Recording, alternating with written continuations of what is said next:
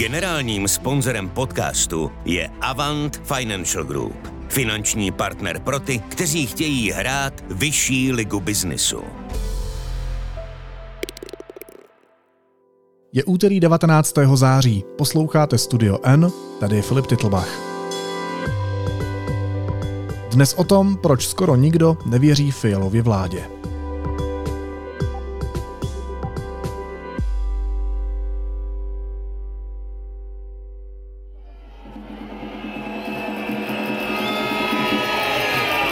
Nemáme tu svobodu, nemáme tu slibovanou prosperitu, bohužel tuto zemi nevedou kompetentní lidé. Proto vás vyzýváme, odstupte a podejte demisi.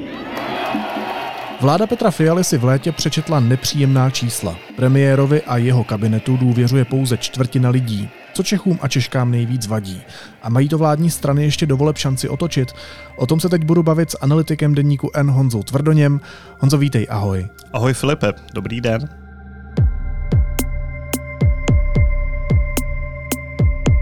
Odpovím. Počkejte, odpovím vám, ale musíte mě nechat odpovědět. Eh, za naší vlády za rok a půl se zvýšily důchody nejvíce v historii. o pět tisíc. Ceny, o... Ale jste hrdý taky nejenom, na to, že jste nejenom, si ale, 80 ale, ale je pravda, je pravda. Počkejte. Máte takové platy a ještě si počkejte, přidáte je pravda, 10 je pravda, ne ještě poslední věta, je pravda, že za naší vlády vzrostl důchod nejvíc v historii.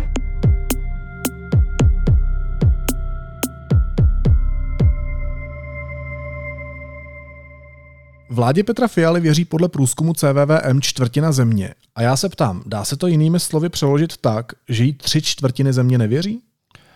No asi ano.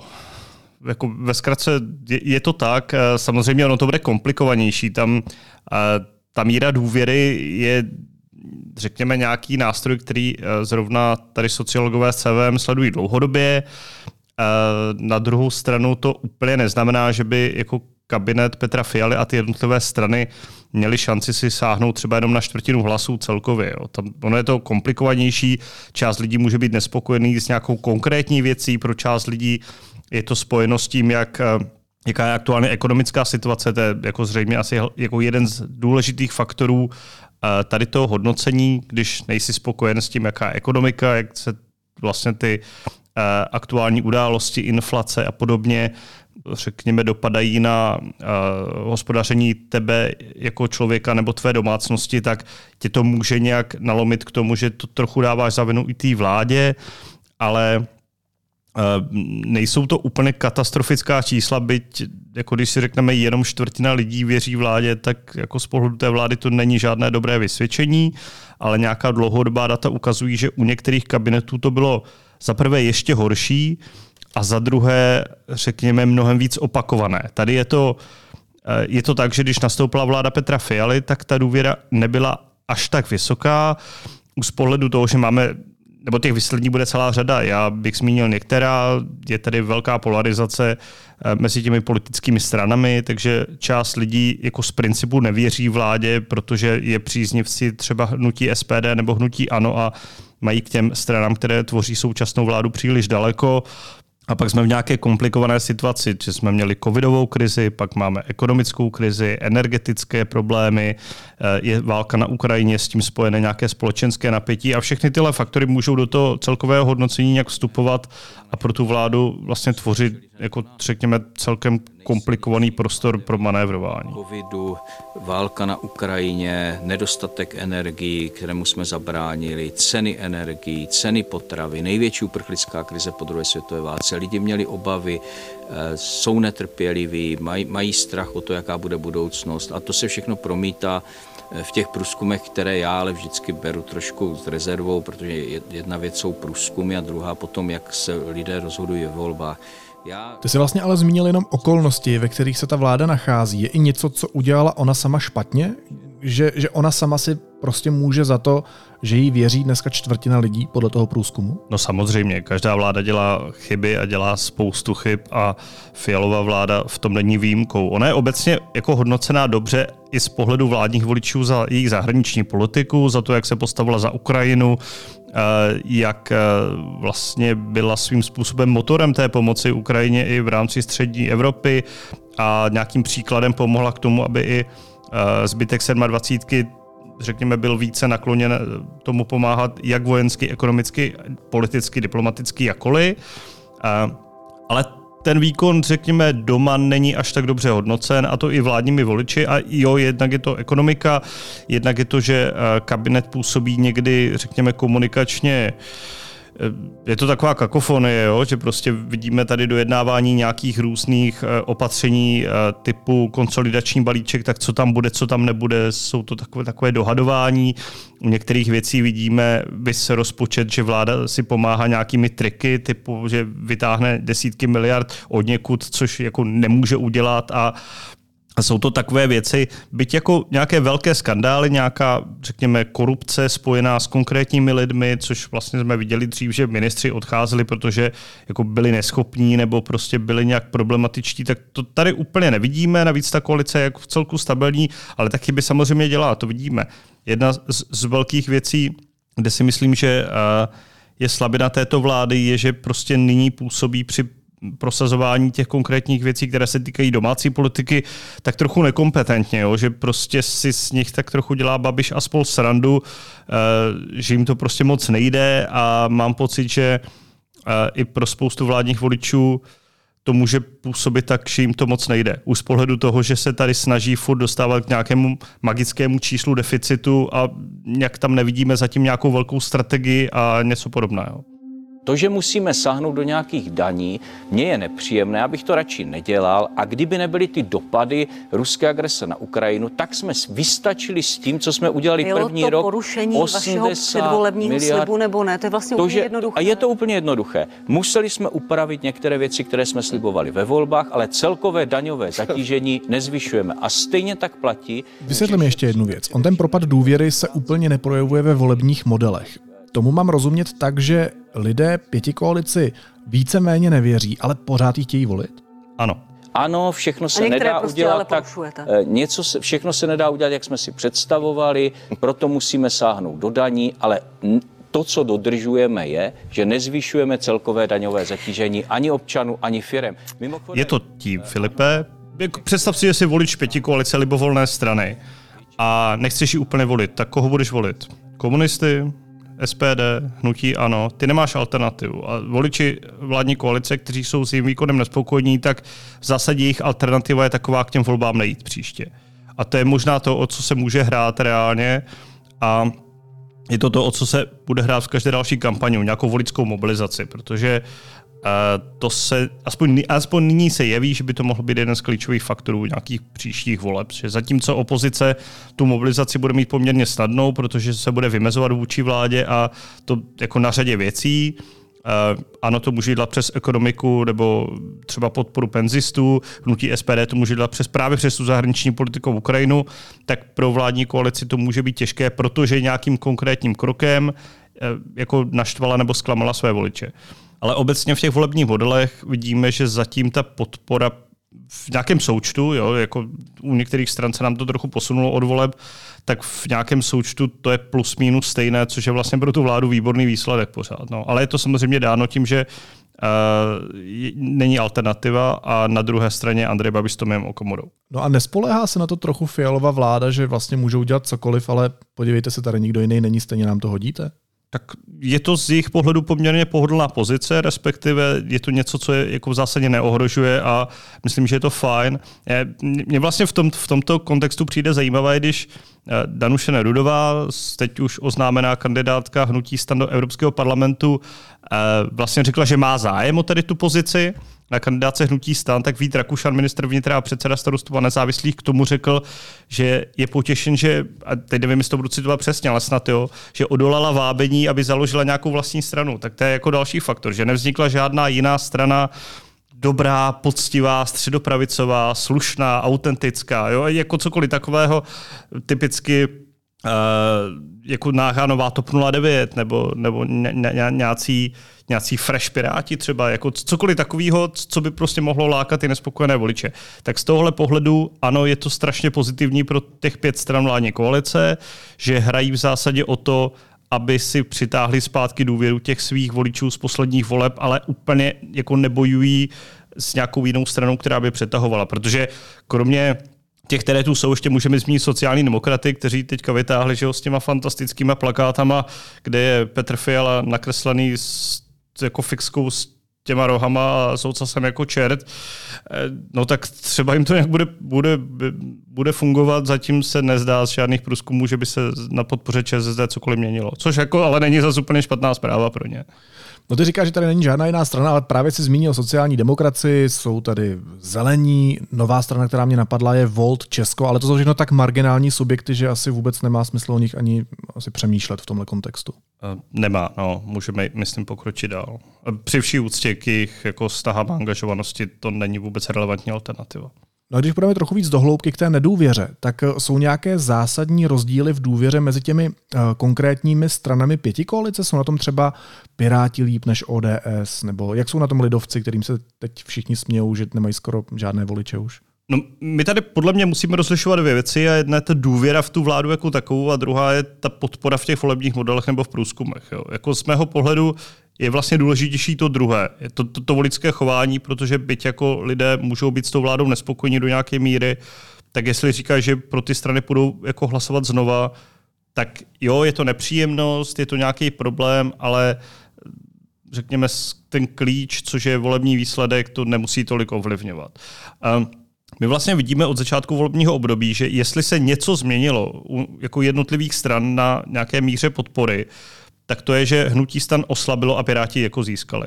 A mám pocit, že kdybychom si protáhli nějaké časové řady volebních modelů a udělali si z toho linku, tak to do jisté míry bude, eh, řekněme, eh, že, že to bude vysvětlující, že uvidíme propad u jedněch a nárost u druhých skoro jako ve srovnatelném čase. Tam vlastně hnutí stan někdy od snad léta 2020, ještě před krajskými volbami, Ono na tom bylo stejně, jak třeba TOP 09 nebo Lidovci. To byly ty pětiprocentní strany, že jo, všichni měli plus minus stejně a v každém tom modelu to vypadalo, že jsi měl jako ty sloupečky a tady tihle tři jsou na pěti procentech a říkáš si propadnou, nepropadnou. Jo.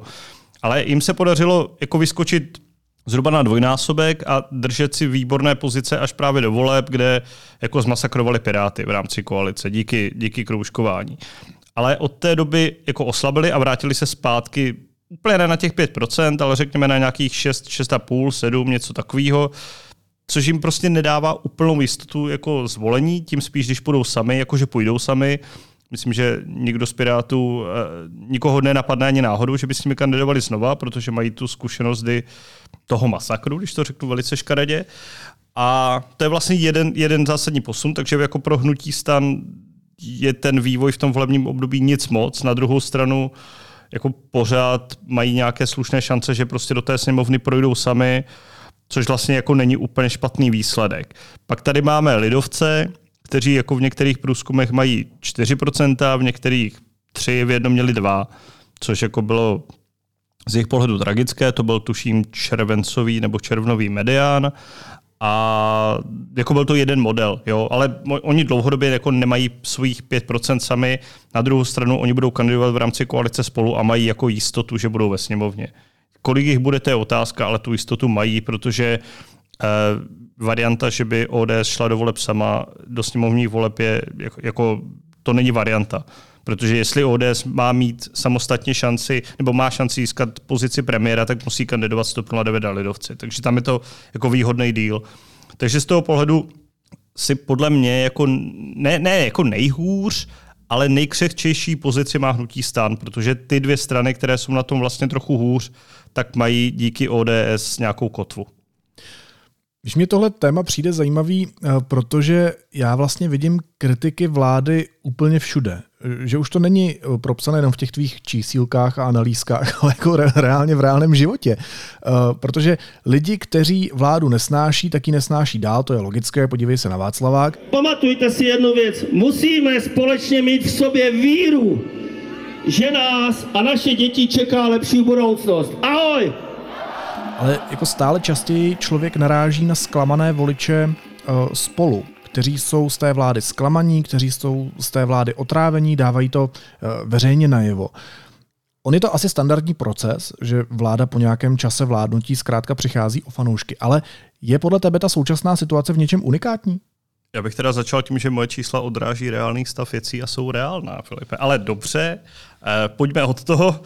Eh, unikátní. Unikátní je to podle mě právě v tom, že v té nějaké stabilitě toho volického rozhodování nebo náhledu. Eh, dřív jsme viděli mnohem větší posuny, byť jako třeba ty strany v rámci koaličního vládnutí nebo koalice vyloženě nestrácely v nějakém součtu, tak jsme viděli velkou dynamiku, kdy se třeba požírali navzájem. Jako typicky první vláda součástí hnutí ano, takže vláda Bouslava Sobotky, kdy v průběhu volebního období Andrej Babiš se z propodnikatelského pravicového reformisty stal zastáncem penzistů a, a, a levicově smýšlejících voličů a úplně vyluxoval sociální demokraty. To teď nevidíme. Teď vlastně ty strany si drží své pozice. Často mi přijde, že si je drží jako se snaží si jako hlídat ten svůj dvoreček nějakými tématy typu eh, TOP 09 teď, zase začala propagovat přijetí eura, což jako víme, že se prostě nestane. Určitě ne, jako když kandidují z ODS nebo jako jsou minoritní strana nebo menší, menší partner v rámci koalice spolu, tak jako asi si nebudeme hrát na to, že prosadí euro. Jo. Lidovci tam mají nějaké své tradiční kulturní války, tak prostě to jsou takové věci, kde, kde si pořád jako připomínáš tu svou identitu, ale nem, nemá to jako velký potenciál růstu. Jo? To je spíš takové jako udržování si těch vlastních, což je úplně legitimně, je to úplně v pořádku, tak ostatně hájíš jako zájmy svých voličů, který, který máš dlouhodobě v jejich případě. A, a z mého pohledu tohle je vlastně zajímavý, pak, pak máš jako nějakou dynamiku mm, u té opozice, tam jako, je to možná jako viditelnější paradoxně, že hnutí ano, jako dokázalo vyrůst po volbách, ale ten růst se nejspíš, eh, řekněme, vychází z nějaké koncentrace těch mimosněmovních nebo těch propadnutých hlasů a částečně od SPD, takže se jim spíš daří jako lovit jinde, než jako na té vládní straně.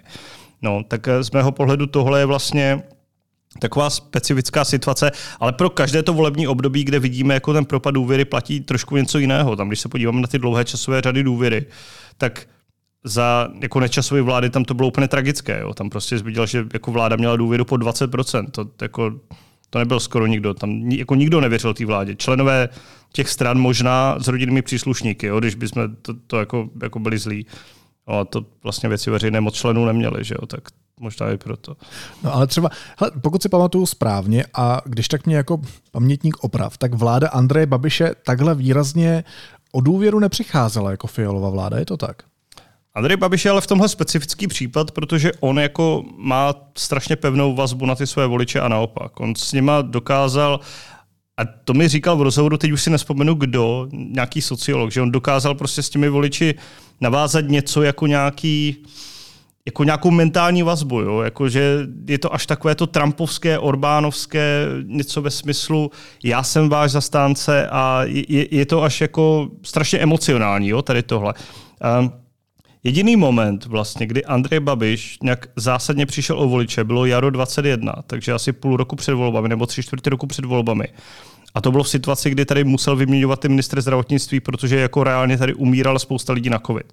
Tam už prostě jako nešlo vidět, že eh, ty jeho bájné manažerské schopnosti nejsou asi tak bájné, jak, jak on sám o nich tvrdí že ta vláda se potýká se spoustou problémů a že ta situace byla tak špatná, že už se to propisovalo i do toho tvrdého jádra, nebo do nějakého, ne úplně toho nejtvrdšího, ale nějakého středně tvrdého jádra hnutí, ano, když bych to řekl takhle. Takže v tomhle, jo, máš pravdu, to ti jako pamětník můžu, můžu jako odkývat, ale uh, u Andreje Babiše jako platí, že je to trochu specifické z pohledu toho, jako jak on funguje a jak, jakou on má vazbu na ty voliče. Na druhou stranu, teď to vidíme trošku z druhé strany, protože to, že vláda a ty strany nestrácejí, tak je to taky díky Andreji Babišovi, jo, díky té hrozbě Andreje Babiše. Že nechci říct, že Petru Fialovi, Markétě Pekarové, Adamové, Vítu Rakušanovi, Ivanu Bartošovi jako stačí v zásadě říkat, tak jo, my to možná neděláme úplně dobře, ale alternativa je Andrej Babiš s Tomiem Okamorou ale do jisté míry to prostě u těch voličů tak funguje. No. Ještě mě napadá, jestli třeba není tím, že eh, Andrej Babiš na rozdíl od vlády Petra Fialy nedělal hm, ty nepopulární kroky, které jsou zkrátka potřeba v dnešní době.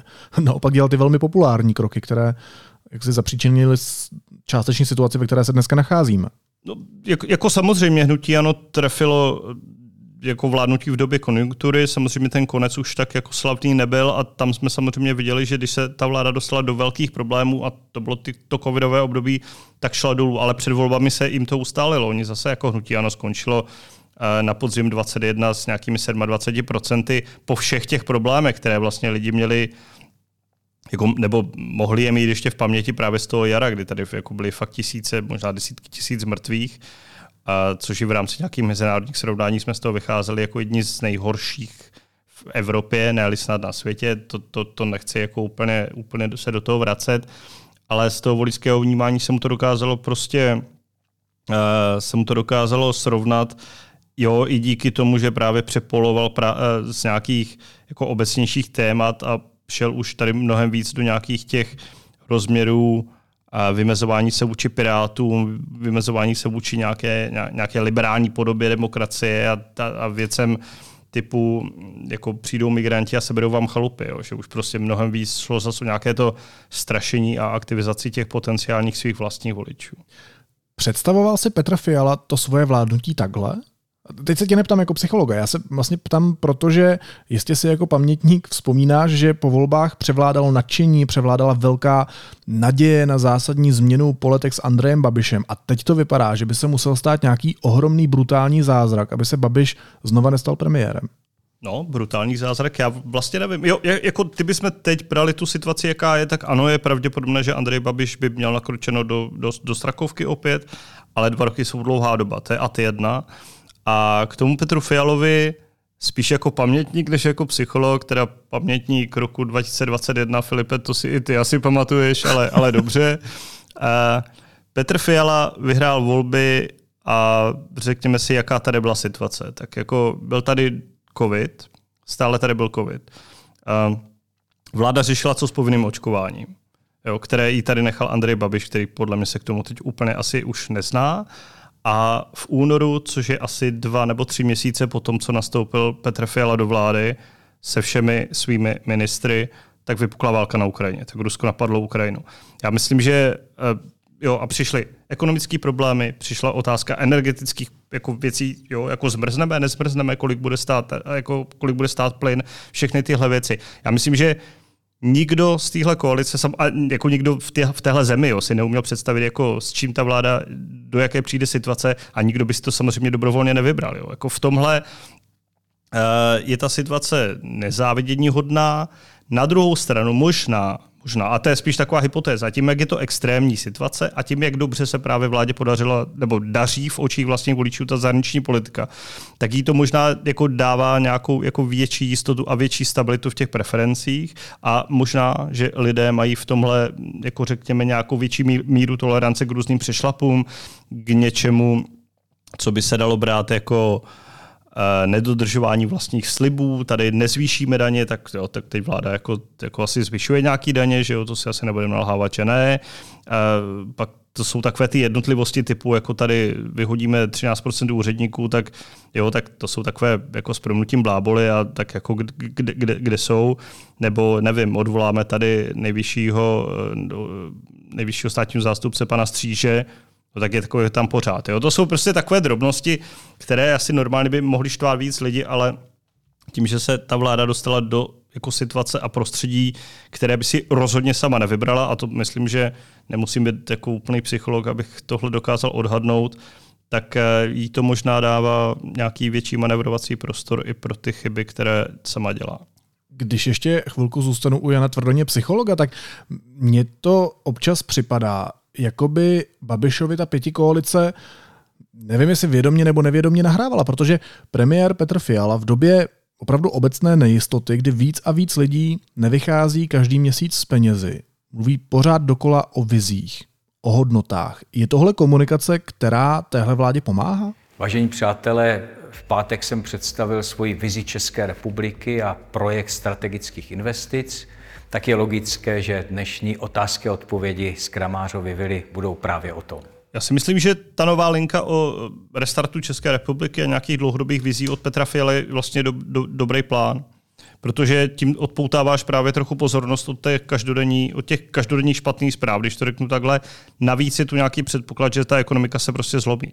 Že prostě v příštím roce už inflace bude jako v nízkých jednotkách procent, doufejme, a už to bude snad nějaký růst a už se to bude trochu i obracet pro tu vládu, a nejen pro tu vládu, ale obecně pro tu společnost jako k nějakým příznivějším hodnotám. Jinak jako vize hodnoty, jak jsi to zmínil, vždycky si asi musíme v tomhle z mého pohledu říct, jako pro koho jsou tady tyhle věci určeny. Jo, jako asi uh, z principu se tady nesnažíš oslovit, nevím, právě ten Václava, který zmínil se, jo? spíš jako mluvíš k těm voličům, kteří tě dřív volili, kteří tě podporovali, kteří teďka možná ti tak úplně nevěřej a ty hraješ o to, aby prostě ti asi začali věřit. Takže já myslím, že z tohohle pohledu to vlastně smysl dává. Samozřejmě důležité bude, aby se, aby se ukázalo, že to nejsou jenom prázdný fráze a prázdné gesta uprostřed volebního období, protože to by pak mohlo být ještě horší právě z pohledu toho, že uh, kdo se s tebou spálí jednou, OK, ale tak jestli by se spál znova a přestal věřit tady tomu politikovi ještě víc, tak by to mohlo být horší. Co by konkrétně a prakticky vládě pomohlo? Co, co musí teď, nebo co by měli ministři a ministrně Fialovi vlády dělat, aby měli šanci eh, v dalších sněmovních volbách, které si říkal, že nás čekají až v roce 2025, ale přece jenom možná je v polovině toho volebního času něco začít dělat v tomto smyslu. Tak co by měli dělat, aby mohli doufat v nějaký úspěch? Ono je vlastně, ono je vlastně zajímavé, že z těch tří já nechci říct funkcí, ale z těch tří nějakých rolí, do kterých jsi mě obsadil, to je tady teď, teď, teď aktuálně politický strateg, předtím to, byl, uh, předtím to byl psycholog a do toho je to ještě pamětník, tak se cítím asi kompetentní jenom v tom pamětníkovi. Jo. Jako, uh, tohle, tohle je strašně těžká otázka, neumím na ní jako úplně odpovědět. Tak samozřejmě klíčové pro ní je, pro tu koalici o, obecně, aby byla stabilní, aby prostě pořád na té každodenní bázi se nehádali, neřešili prostě nějaké věci, byť jako drobnosti, které je rozdělují a dokázali spolu fungovat jako dlouhodobě. Obecně nějaká stabilita v té politice a v té vládě je něco, co lidé oceňují, respektive neoceňují opak. Jo. Takže to jsme viděli dřív, když jako vlády byly hodně turbulentní, tak, eh, tak je za to voliče dokázali trestat. Teď máme koalici, která je poskládána z pěti stran a funguje to vlastně jako nad očekávání. Já myslím, že nikdo nečekal, že jako tak, tak klidný to bude to se asi vracíme zase k tomu vnějšímu prostředí, ve kterým ta vláda funguje. No. A, což je jako jedna věc. Druhá, z mého pohledu bude jako hodně důležitý, jak pro koaliční strany dopadnou eh, evropské a pak krajské volby. Kdyby tam jako nikdo vyloženě propadl, tak to právě může přinášet nějaký tenze do té koalice a nějakou snahu už, eh, řekněme, taktizovat, jako v prostřenu. Tak já bych vám chtěla říct, že jsem zvolila taktiku a to nedat vám někomu více jak čtyři body tak abyste to věděli. Mám vás pořád stejně ráda a pořád jste mi stejně sympatiční a pořád jste podle mě dobře uvažili. No, budeš se snažit nějak zachránit, že jo, no. Ne, nevím, jako, jestli jako v prostředu, ale uh, vlastně možná jako v prostředu. To musíme tady někdy se cvičit, to, to, to by mohlo být zajímavé, protože po hře Mateso myslím, že nám tady chybí už nějaká gamifikace české politiky. Poslední otázka, Honzo. Teď uh, trošku na Honzu prognostika. Uh, ty volby budou v roce 2025, do té doby se toho může stát spousta, to už jsme zmínili. Ale z dnešního pohledu, uh, s tím, co víme, co očekáváme, jak současné politické hráče známe, jak jsou ty karty na stole vyložené, jak se běžně české voličstvo chová, tak kdo by stipl, že bude příští premiér? Bude to ten Babiš? No, příští volby budou nejpozději v roce 25, jenom aby jsme tady učinili realitě zadost. A, a já fakt nevím. Jako upřímně fakt nevím. Může to být... Jako, my, my jsme do toho ještě tady nedali jednoho aktéra, to je prezident Pavel, který vlastně no, oproti Miloši Zemanovi uh, nebude, ne, nebo bude spíš pískat rovinu. Jo? Z tohohle pohledu vlastně uh, se dá čekat, že kdo, kdo, kdo bude schopný tu většinu postavit, tak, tak, tak ji postaví. Že tam nebude nějaká snaha uh, Eh, preferovat jednoho nebo druhého toho kandidáta nebo nějakého jiného. No, Těžko říct, tak kdyby to dopadlo jak teď, tak, tak vládu sestavuje Andrej Babiš, nebo má nejlepší pozici, na druhou stranu by jim možná neměl s kým sestavit. Jako aspoň z, z pohledu toho, jak on sám to, to uh, řekněme předem vy, vylučuje ty některé aktéry, říká z SPD ne, tak tomu můžeme nemusíme věřit a z téhle koalice s ním nikdo jít teď nechce. Jestli se to po volbách změní, těžko říct. Tam bude strašně záležet na tom, podle mě, jak dopadne koalice spolu, protože jako jestli někdo teoreticky bude mít šanci toho Babiše porazit, tak jsou to oni, ale ty dva roky jsou strašně daleko a může se stát fakt lecos. To je, jako fakt neumím. Promiň. Říká analytik, výborný pamětník, obstojný psycholog, ne tak dobrý prognostik a volební strateg deníku Enian Tvrdoň. Honzo Mosti děkuju a měj se hezky. Ahoj. Ahoj Filipe, nashledanou.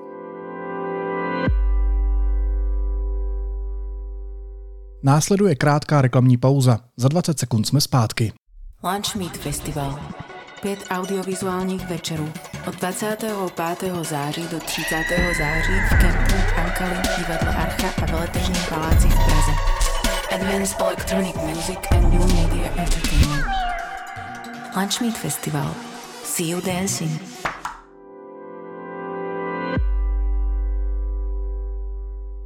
A teď už jsou na řadě zprávy, které by vás dneska neměly minout.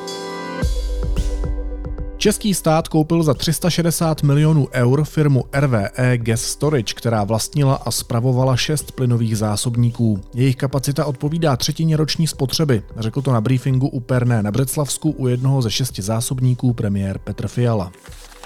Národní centrála proti organizovanému zločinu od rána zasahuje na generálním štábu armády České republiky a na dalších místech. Zásah souvisí s kauzou Dozimetr. Deník N zjistil, že jde o zakázku na 10 milionů, kterou v roce 2018 získal už stíhaný podnikatel Jiří Špringl. Americké armádě se podařilo najít trosky letounu F-35, který havaroval v Jižní Karolíně. Informovala o tom den poté, co vyzvala veřejnost ke spolupráci na hledání. Příčina nehody zatím není známá. Pilotovi se podařilo bezpečně katapultovat. Podle kanadských tajných služeb může být za červencovým zabitím vůdce sikské komunity v zemi indická vláda, informoval o tom kanadský premiér Justin Trudeau. Indie to důrazně odmítla. A Elon Musk naznačil, že by mohl spoplatnit přístup k sociální síti X. Řekl to v rozhovoru s izraelským premiérem Benjaminem Netanyahuem.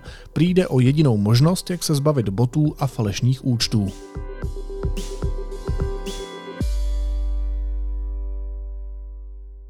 A na závěr ještě jízlivá poznámka. Jak si pomáhají lidovci, když nemůžou usnout?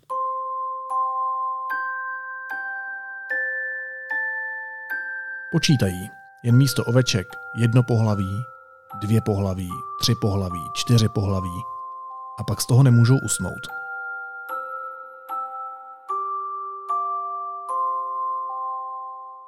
Naslyšenou zítra.